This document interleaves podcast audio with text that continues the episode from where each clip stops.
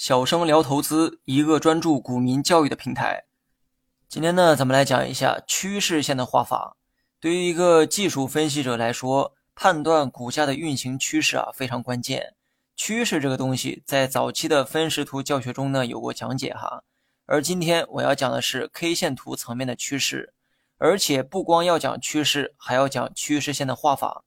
那么很多新手呢，在学习的初期都会遇到这种情况。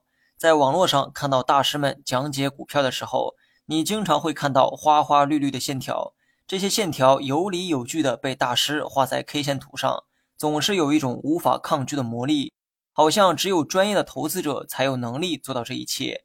在这里啊，我很负责任的告诉大家，真正专业的投资者根本不会去研究这些，只会教你这些东西的大师们，其实啊也只有小学生的水平。那么今天我就以中学生的身份。带各位幼儿园小朋友学习一下小学生的知识点，希望各位认真的听讲。很多人在分析技术的时候会画出各种各样的线条，这些线条多是趋势线。顾名思义哈，把股价的趋势用线条给画出来，这样呢就更直观的看到趋势的变化。当然也可以参考趋势线指导我们的操作。而今天我要讲的是横盘趋势线的画法。股价呢，在某一时期内有规律的上下波动，波动时呢，会产生阶段性的高点和低点，而每一个高点几乎啊都在一条水平线上，而每一个低点几乎也在一条水平线上。比如说，某只股总是在八元到十元之间波动，跌到八元附近就会反弹，反弹到十元附近它就会回落，走势呢非常的有规律，而且这种规律啊维持了一段时间。那么这种走势就叫横盘震荡。具体案例呢，可以查看文稿中的图一和图二。欢迎各位去关注“小生聊投资”这个同名公众号，更多实战技巧等你来学。如图所示，这种走势的趋势线非常容易画出来，只需要把每一个低点和高点连成线就可以了。上面的线条叫做上轨线，下面的叫做下轨线。这个时候呢，你可能会问哈，画这两条线的意义是什么呢？一是为了方便参考，二是为了指导操作。技术篇的开篇我讲过一个重点，技术分析是依赖三个假设，其中一个假设就是趋势具有延续性。当你发现股价在横盘震荡的时候，你就认定这种趋势会一直延续下去。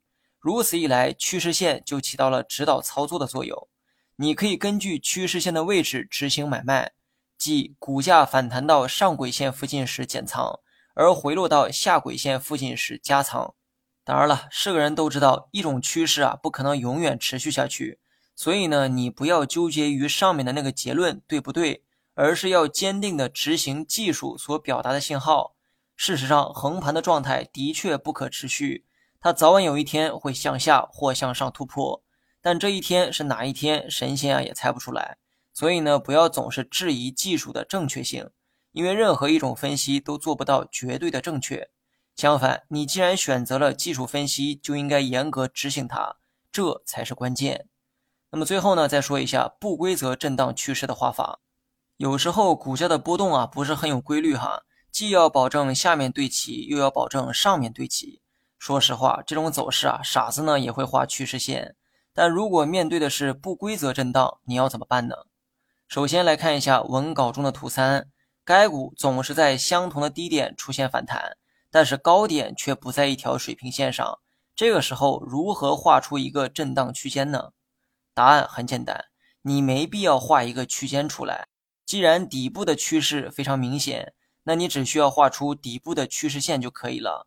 上面的波动没有规律性，你也就没必要为了画线而去画线，这是本末倒置的一种做法。此时呢，你只需要一条下轨线就可以了，用下轨线来指导操作，把下轨线当成是支撑位，股价跌到下轨线附近时，可以做出加仓操作。你学会了吗？